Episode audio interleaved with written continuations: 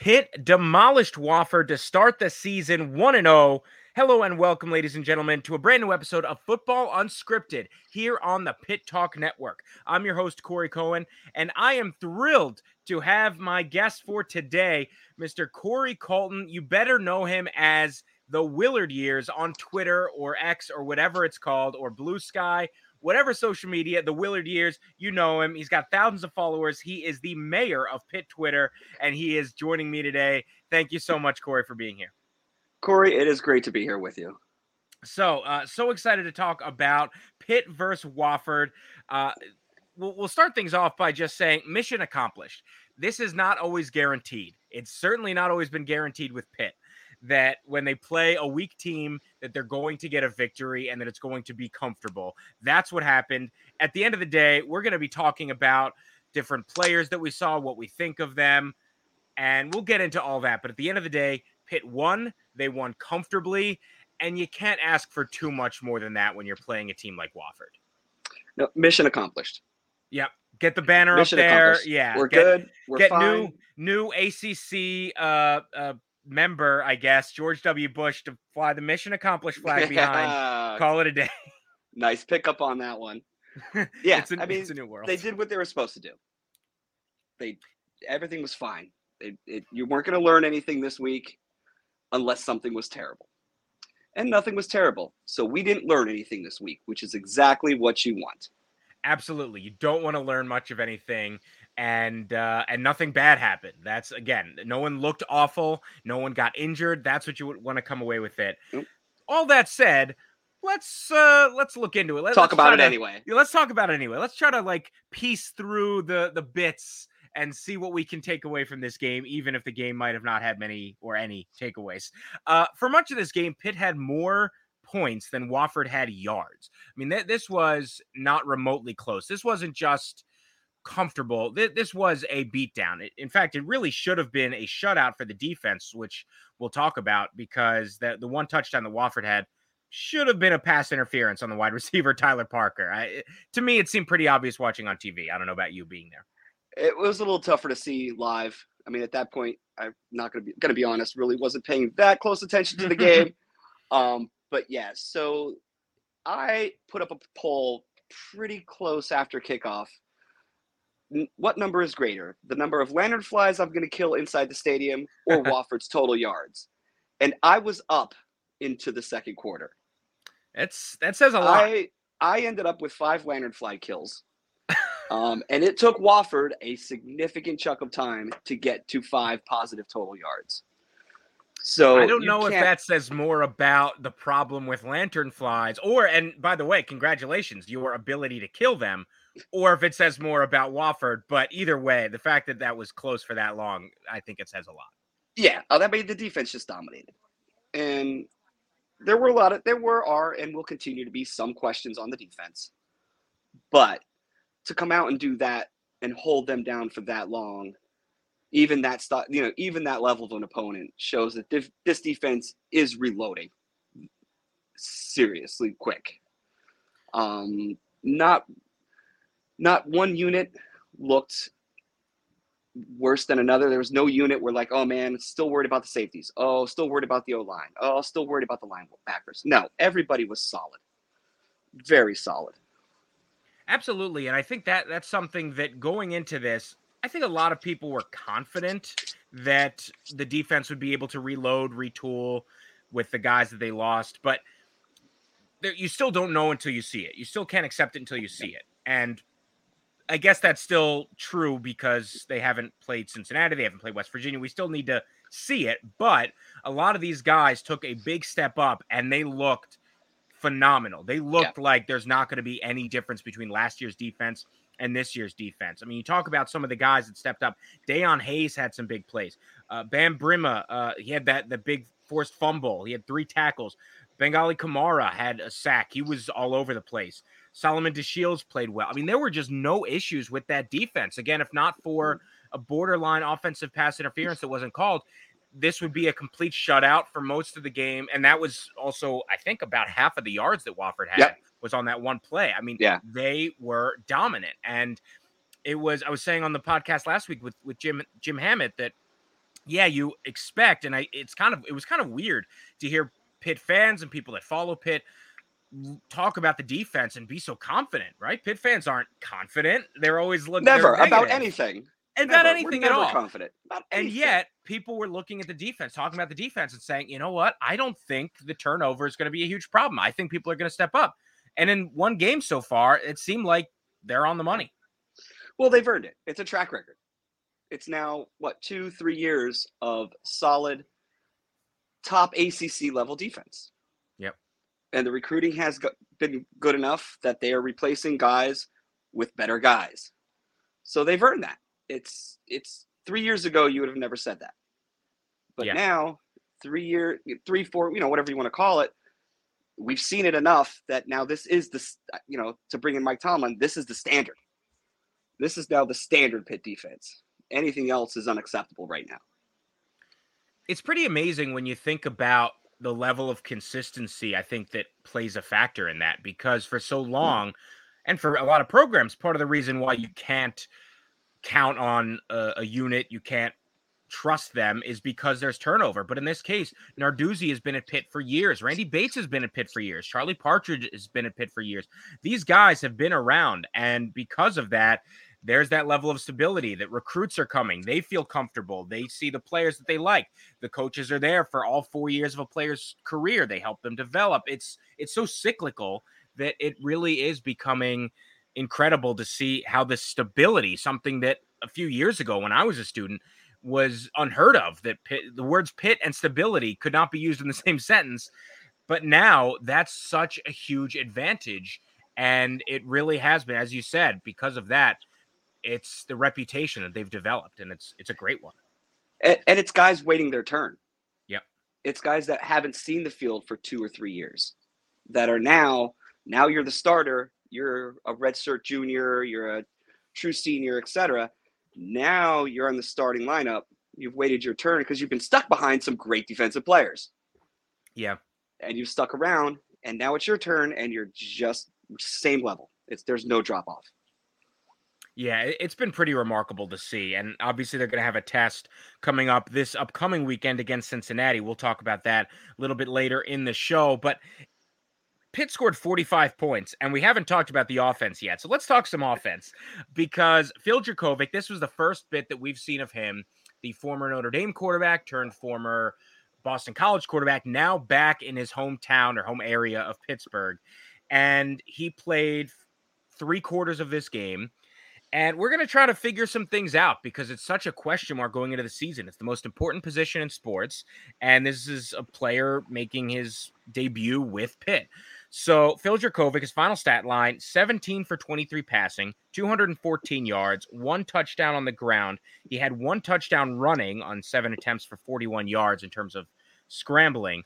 What can we take away from this performance? I mean, it was it seemed a little up, a little down. Some passes lacked some zip. Some looked really good. What do you take away from it? Uh, the arm is still a question. Um, but he really wasn't asked to throw downfield very often, which we all knew wasn't going to happen. So mm-hmm. we're we're not going to get an answer to that any until next this week. But what we did see an answer was to is his mobility and his pocket presence of keeping plays alive is such a marked improvement over Slovis.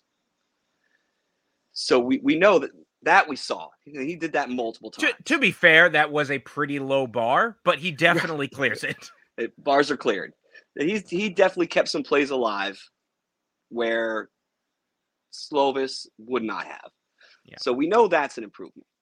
Now, when it comes to when we need to start airing it out and throwing downfield on a consistent basis, we're gonna find out Saturday. Yeah, it's there. There's still definitely a lot to prove, and again, this this so much is uh, just trying to take away things from a game where Pitt is not showing all its cards. They're not playing all of their cards. But first of all, you talk about Kedon Slovis. I, did you happen to see the the score line, the stat line, the score line? Yeah, he had, a, he had, a, rough game.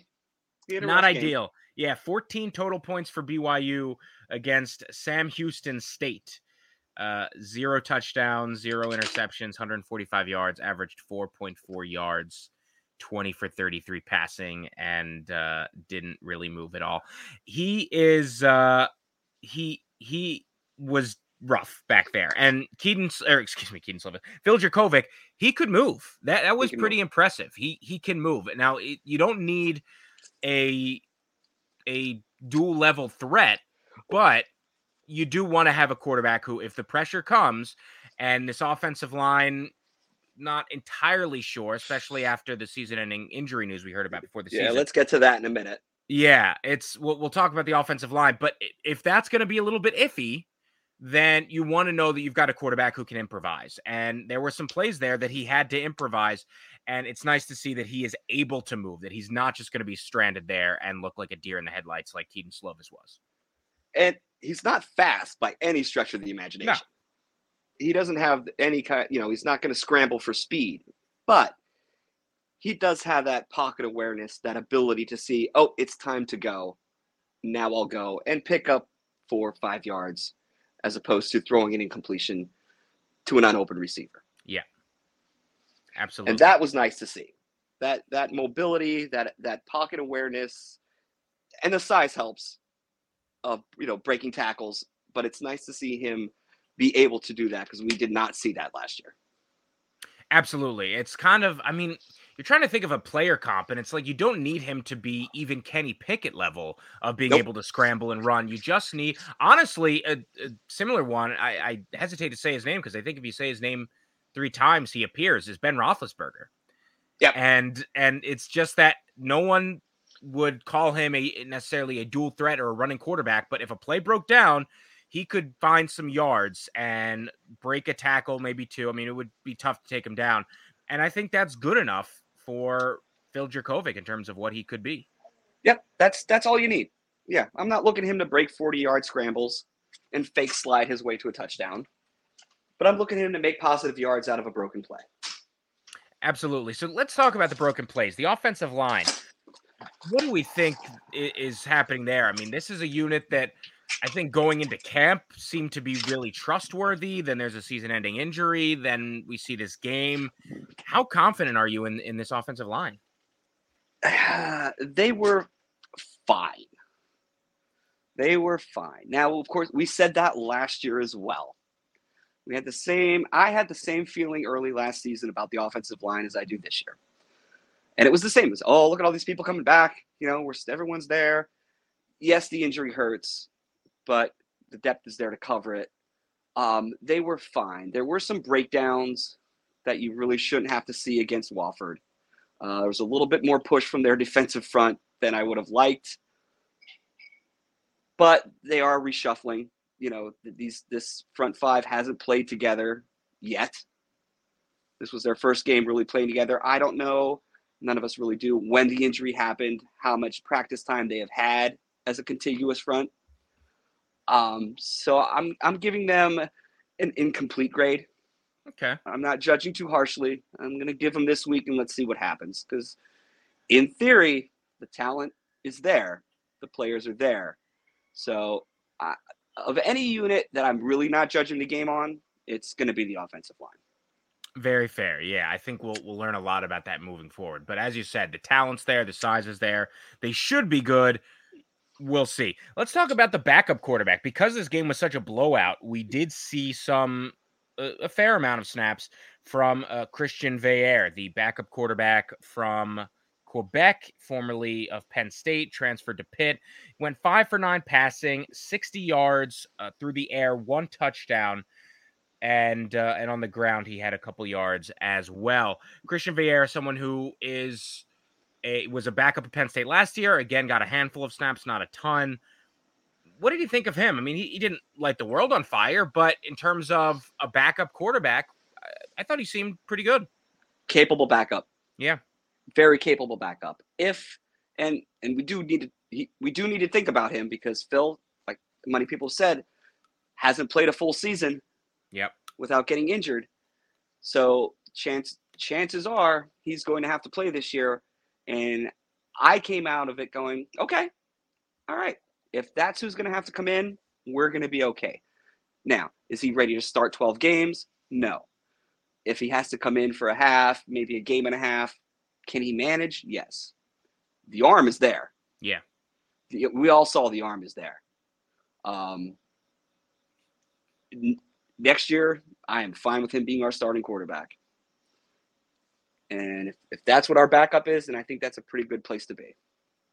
Yeah, it's interesting because on one hand, sometimes Pitt has had sort of the quarterback of the future, and then other times they've had backups. And a lot of times they are mutually exclusive, where you've got a player who will come in and just be a backup. And in the case of Christian Veilleux, he is essentially both because it's not a situation where he's just a backup, like, say, Nick Patti, who no one ever really envisioned would be a full on starter. But it's also not the position of, well, he can take his time and get to really know things like Kenny Pickett, at least for most of that first year. This is someone who is sort of he, he might have to be relied upon this year, but also he's got to grow into being very potentially the starting quarterback next season. So there are a couple things, and, and you don't want to judge him as next year's starter right off the bat because again, this year he just needs to be a backup, and then if something happens, you get to that. But yeah, I think I'm in agreement with you. I think he seemed fine. Yeah. I think he I think he seemed fine. And again, against Wofford, the handful of snaps he got, yeah, you can't ask for too much more. No, he, he played fine. He, he he didn't play like a and well, any because he's not a first year player, so he didn't play like a first. He played like somebody that is an experienced quarterback that came in, knew how to run an offense, and wasn't flustered. Um, yep. Made a couple decent plays, made a couple decent throws, also missed a couple decent throws, but as far as seeing your mop up guy come in, I'm pleased with it. Absolutely. Yeah, if you're Phil Jurkovec, that's got to be ideal, right? Like you've got the backup come in, he does a solid job. You you don't you know that there's at least that option there. And from a team perspective you feel pretty good but you're also not worried that there's going to be a quarterback controversy. You're still pretty confident that you're going to have this first string job as long as you're healthy. No i mean it's blatantly obvious that phil is the much better quarterback right now as we stand. Phil is definitely the starting quarterback. There's there should be no and i didn't see any and i'm glad i didn't. There should be no and we as Pitt fans have done this for as long as I can remember. That next guy's always better than the than the guy starting, and I didn't see any of that. The, yeah, Nucci, yeah, the next guy's always let's get in the next guy. I didn't see any of that, but at the same time, I'm I'm perfectly fine with his performance. Who was the backup to Tino? This is such a tangent. Who was the oh, backup oh, to Tino? Trey Anderson, right? Good Lord, Trey Anderson. That was a fun one name. year. Oh man, I remember people like earnestly calling for Trey Anderson to be the starting quarterback, and well, because he was Todd Graham's boy, right? And everyone's like, "Oh, he can run the Todd Graham offense. Get him running." But I'd have to go back and look at rosters, but yeah, yeah that that was such a weird era. Again, for so many years, the backup was just someone who you could not take seriously as a quarterback, even just to fill in. Right. And uh, it's nice that now they've got Veilleux back there, who again, there's not going to be a quarterback controversy, but it's someone that you can rely upon. That's nice. Yep. Let's talk about the running game because this is you could call this RBU, right? Running back university. There have been so many running backs to come through. You talk about defense and how that's been next man up. Someone leaves, someone else comes in. And the running game seems to be just as good as they have been for years. Rodney Hammond looking like he's going to have a superstar season. He had just five carries, but five yards a carry on average and two touchdowns it seems like he could be a star. Now, I don't know if the yardage is going to get to the level of breaking a thousand yards just because it seems like there's there going to be a lot of players, Daniel Carter, C'Bo Flemister.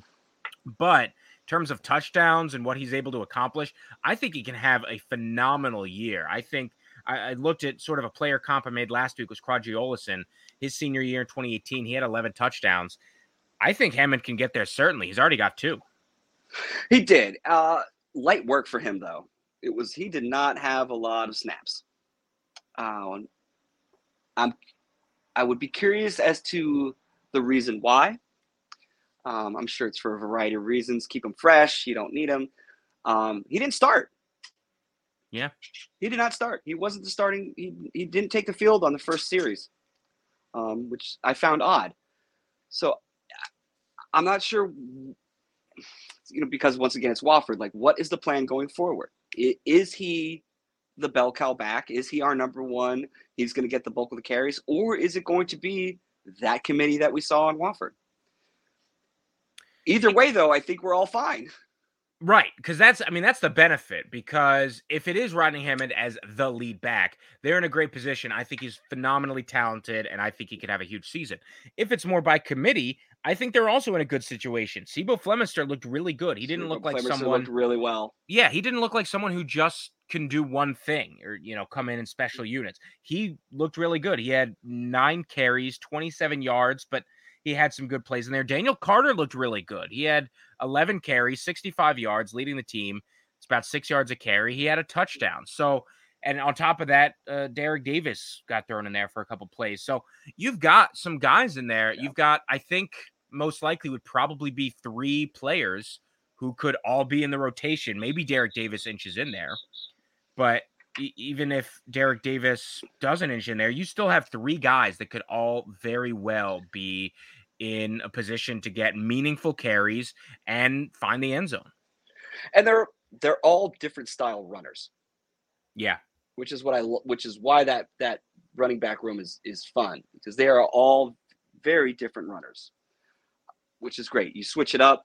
You bring somebody in that's a power back. You bring somebody in that's shifty like C'Bo. Um, you bring in Hammond who just wants to maul over you and just run you down. So I'm curious to see what the plan is going forward. If if it's if the rest of the season is going to mirror Wofford, or is it going to be Ronnie's going to get the bulk, the rest are going to be fill in as needed. It'll be very interesting, and I think we'll see more coming up against Cincinnati, against West Virginia, because a lot of it. See, I mean, I don't know if Daniel Carter is going to get that right. many carries in in a major game. Maybe he will. I'm, we're not sure yet, but it, in this game, he was a major player, and it's not entirely clear that, that that's going to be the case moving forward. Uh, moving on to the the wide receivers, uh, or I should just say the receiving game in general. You had uh, the the main players. There are really three main guys that that were returning this year that we're expecting to see a lot from. Bub Means, Konata Mumpfield, and Gavin Bartholomew and they all looked good. Bub Means had uh, two receptions, 39 yards. Gavin Bartholomew had a great, te- a great catch, two receptions, 38 yards. Uh, Konata Mumpfield had three receptions, 34 yards. Again, they weren't asked to do too much. They weren't phenomenal plays, but they all looked pretty good, and they're confident in those. Those players are very confident this year. I I, I thought they looked good in that one. How about you? They do, but I want to take the um, receiving question in a different direction four different tight ends caught a pass in the first half. Yeah. Four different tight ends. How long have we been screaming about tight end production and tight end recruiting and players in the tight end level? Four different tight ends had a catch in the first half. It was impressive. Now Bart and and and Bart, as Chris Peak likes to say, Alberto, I like to sell Scoop because he's from Schuylkill County. he had a couple nice catches you can see why we all know about the potential of Gavin Bartholomew. Yeah. Like I I have a hunch they are going to target those tight ends this year. And they're going to target them heavy because they know they finally have that talent level that we've all been hoping for. And Gavin's going to be a big part of this offense. I agree. I'm pretty high on him. I think a lot of it comes down to usage. He needs to get the usage, but if that's the case, I think he can he can haul in just about anything. I think he's a great player. Carter Johnson looked really good in, yep. in the bit that we've seen him. Marcus Epps, uh, Mal, excuse, Marcus Epps, Malcolm Epps is out there. And yeah, this is Jake Randa had a catch. Yeah. I mean, it's overall, there were, I believe, what, 12, 13 players that had at least one reception. It was pretty incredible how much they around. spread it around. Yeah. Yeah. Yeah. Which is, once again, that's what you do when you're opening with Wofford. Yeah, absolutely. That's exactly what you do. Yeah. Yeah, I will. Uh, I think if you're a Pitt fan, you take that. You're happy with it. No one has a phenomenal game, but everyone looks good, and you move forward.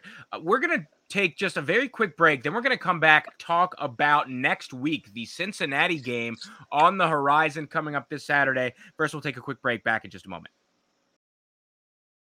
And we are back. Really quick Pitt fans, are you an, also a fan of an NFL team? Would you love to attend your favorite team's week one game? Well, you're in luck. Fans First Sports Network is giving away four free tickets to the week one NFL game of your choice, up to $5,000. The rules to enter are simple go to contest.fansfirstsports.com and fill out the appropriate information.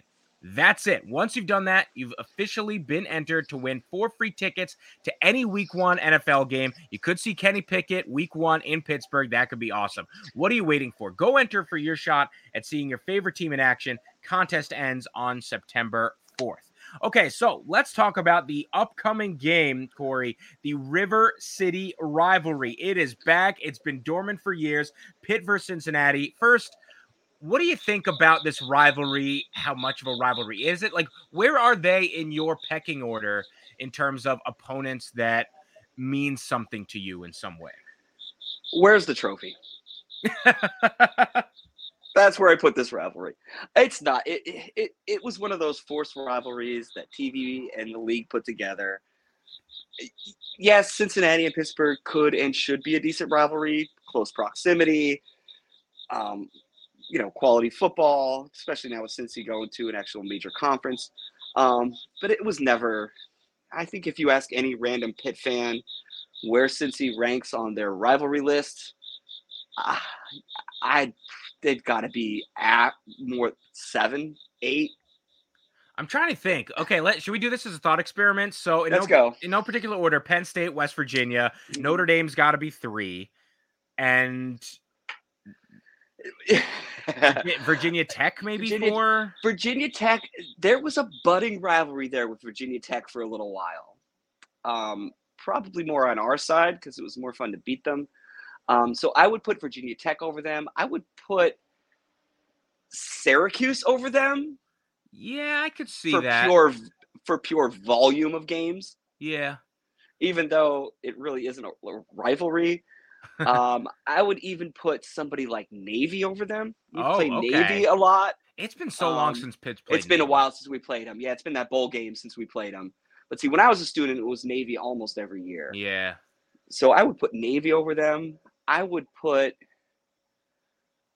Okay, so maybe there's six in my mind, but yeah, they're not really. I, I don't see it as a rivalry other Ye- than that made up trophy. Right. So it's tricky because yeah, I think I'd I'd probably put them over Navy personally, but still, I think probably behind Virginia Tech, behind Syracuse. So now you're talking like sixth. Yeah, it, I mean it's interesting. So it th- this is an odd uh, rivalry that was, as you said, sort of conceded because the old Big East wanted to to drum up something and they figured okay yeah these cities have something in common and they're in the same conference and you know let's do something. They have this trophy that is the most ridiculous it's got to be one of the most ridiculous college football trophies in Yes. the country. It actually has a name. I had no idea it had a name. It's called the paddle wheel trophy and it is because it was designed and named in on in to honor the link between Pittsburgh and Cincinnati from the days in the 19th and early 20th centuries when paddle wheel powered boats traveled between the two cities along the Ohio River. I, It's I a great had no trophy. idea. It's so dumb. It's it is only eclipsed by the Land Grant Trophy in my mind Yeah. of worst trophies in sports. Yeah, but it was it was a made for TV. It was a forced rivalry. We could be a rivalry. Like there's no reason for us not to be. Right. I mean, if theoretically, if moving forward say in the distant future, 2036, if the ACC were to collapse and Pitt joins the Big 12, and now you're in the same conference, I could see that becoming a rivalry. But it just Absolutely. it takes the games, and that that just hasn't happened. It just hasn't happened. Yeah, if we play them every year for a five six year span, that'll turn into a rivalry. Yeah, But I- it's I you can't force it. It has to happen on its. You know, it has to happen organically. Right. It's kind of in the same zone for me as Maryland. When Pitt went to the ACC and Maryland was there, that was something that I thought, oh, that could be a good rivalry. That could be really good. And then Maryland announced they were leaving the ACC, and so nothing and ever ruined everything. Right. Yeah. But to me, that was another one of like, oh, this makes sense. The states are bordering each other. It's like a similar kind of student body demographic. There's already sort of a built-in thing with the cities, with like Steelers and Ravens. In this case, you've got Steelers and Bengals. Like there's something there, but it just takes the volume. And again, Yeah. with Maryland, that didn't happen. With Cincinnati, it's come in spurts. It has, and and and you need a sustained back and forth. Yeah. That's what, 100%. and that's why Syracuse is not a rivalry. There's been domination on one side or the other for extended periods of time, and Syracuse has, let's be honest, not been the greatest football team for recently. So there's not it, there's not been competitive games for an extended period of time. So it never developed. There's no hatred. Like you talk to a Cincinnati fan or a Syracuse fan, they don't hate Pitt. They're probably as ambivalent about us as we are about them. Yeah. I I've got to go back to the trophy for a second because this thing is so bizarre. It is so. Not only was it made in order to uh the, about the link of the days of the paddle wheel boats that we're meeting, uh, mounted at the top that weird thing. I I couldn't tell what it was.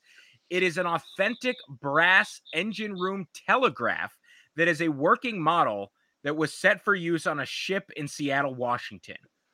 so What we have on a rival we have a rivalry between Ohio and Pennsylvania with a with a trophy made from a piece of a chip in Seattle.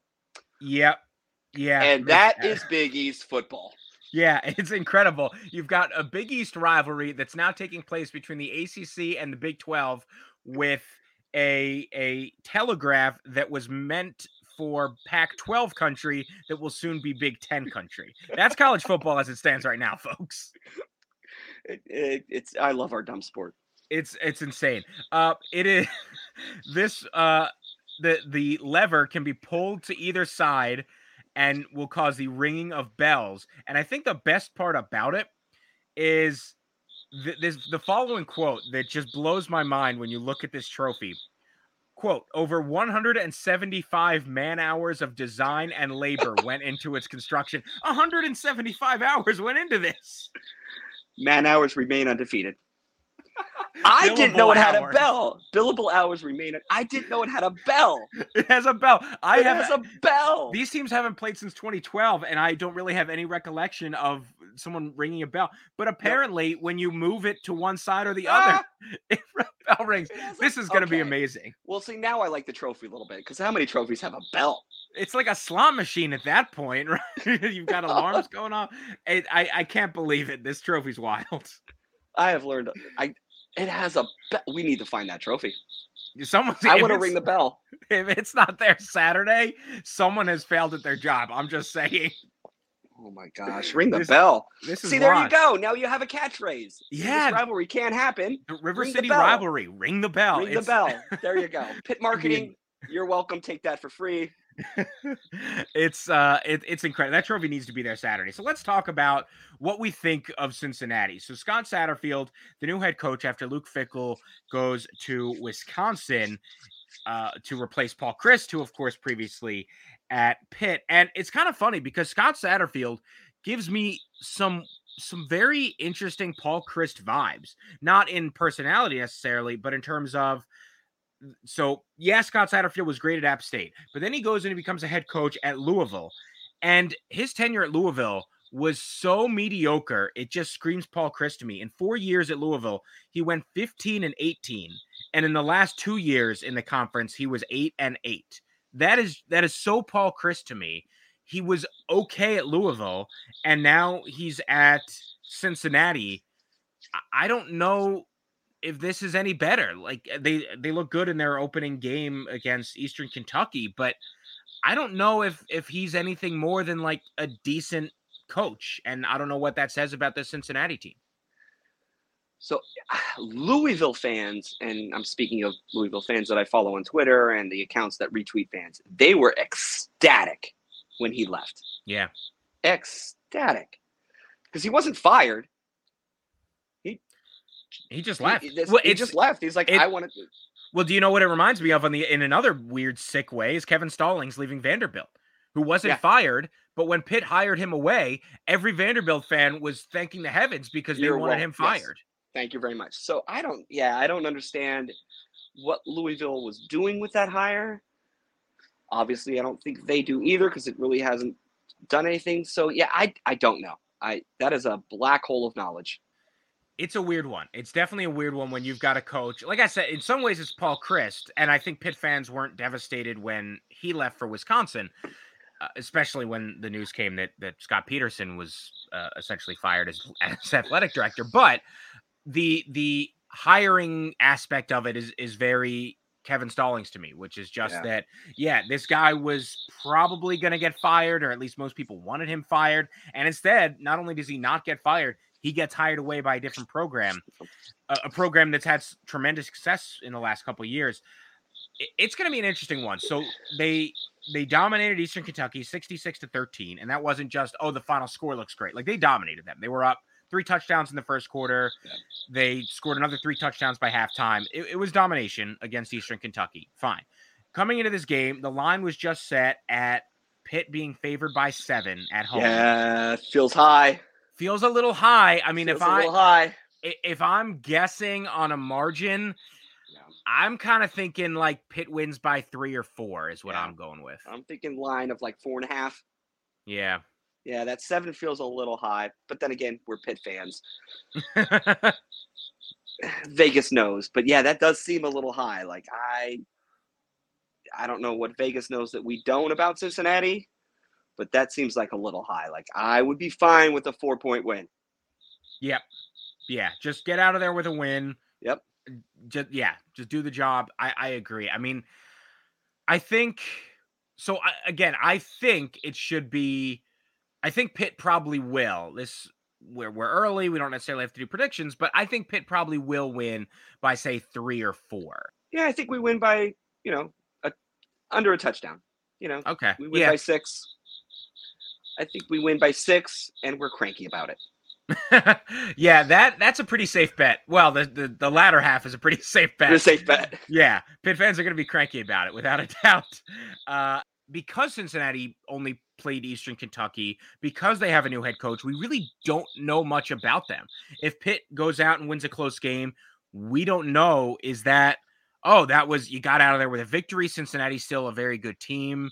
They'll they'll be good in the Big 12. That's a good win, or is it Cincinnati's actually going to be kind of rough this year and you should win by more? Like I, I don't really know what to expect with Cincinnati because there was so much turnover, because they don't trust Scott Satterfield, that it's I don't really know. We'll see in the game. We'll see just the eye test, but I don't really know what Pitt should do because I, I just can't get a gauge on Cincinnati. Yeah, we won't. We won't know. Let's just never assume. Let's just assume we win. You know, by a score. We were not going to know how that win should feel for a couple weeks. Right. Right. It's I think looking back, even last year, say at the backyard brawl, Pitt wins a close one against West Virginia. Now, obviously, rivalry, real rivalry games, I should say, they're always close, even if the teams aren't good. But that was at the time, no one really knew what to think about West Virginia. As the season went on, it was, oh, okay, that's not the most impressive win, but it does take a while.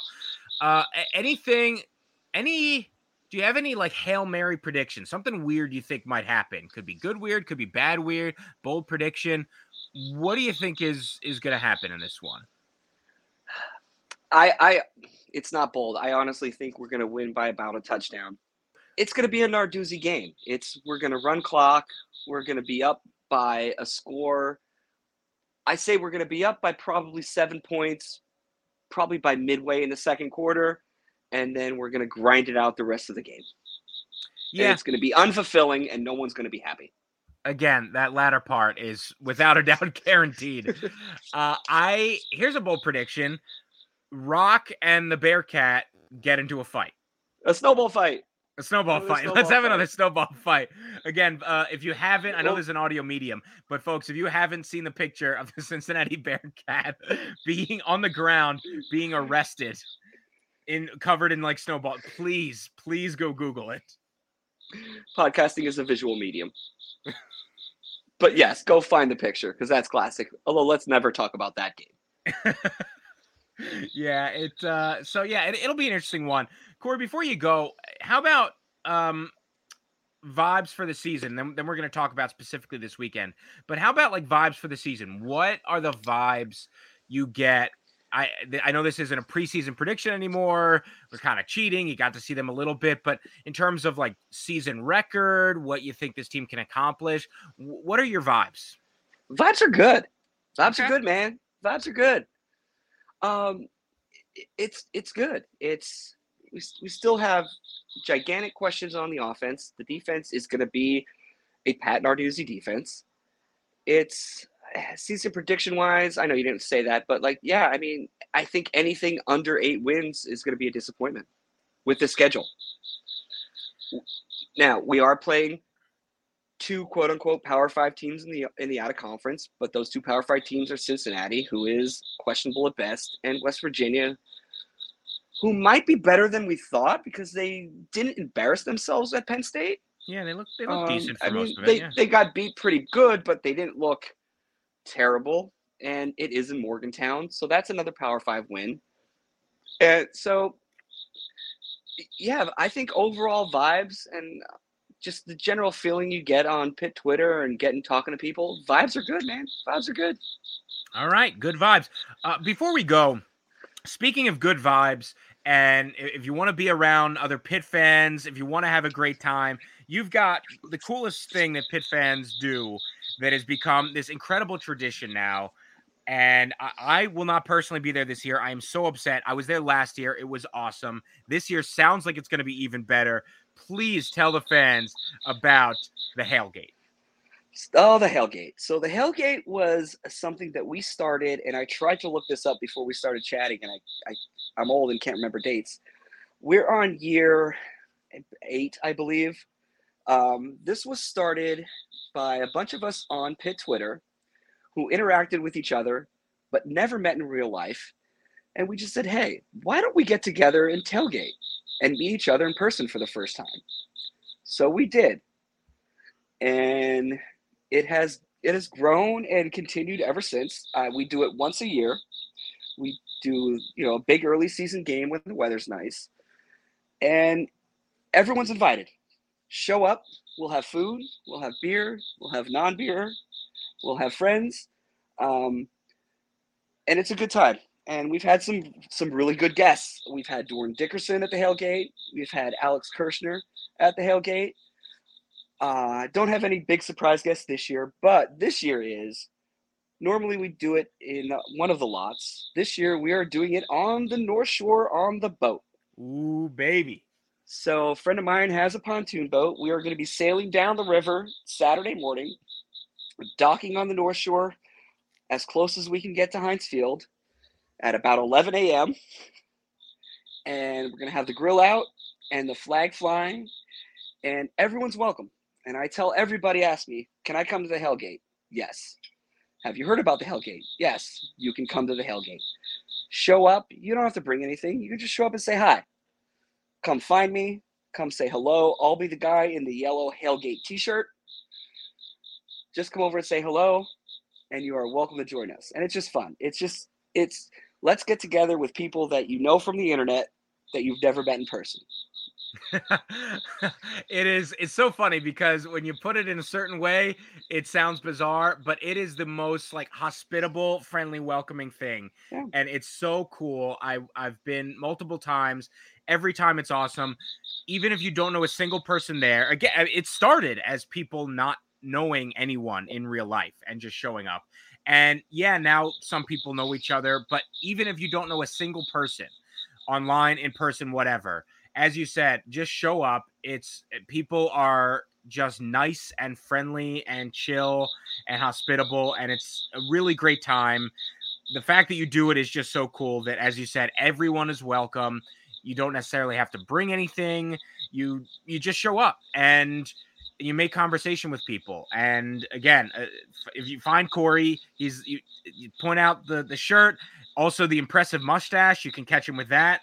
The mustache Um, is gone. the mustache is gone. Oh, mustache is gone. Okay, Mustache the man formerly of with the impressive mustache. Um, that was uh, that was a fun era.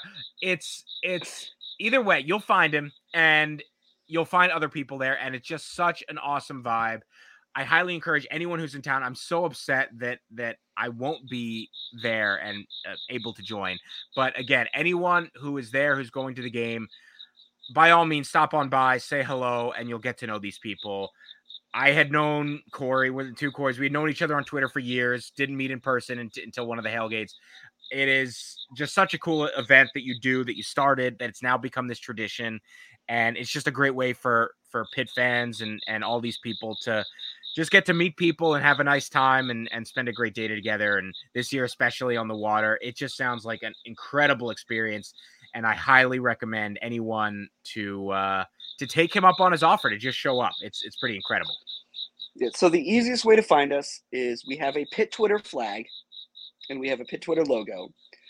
So find on the walkway on the North Shore where there's a giant yellow flag flying that says Pitt Twitter. That's where we are. Yeah, pretty pretty easy. I like now that it's not Twitter anymore. Can can that be like trademark? Can Pitt Twitter be trademarked? We're gonna have to make a new flag.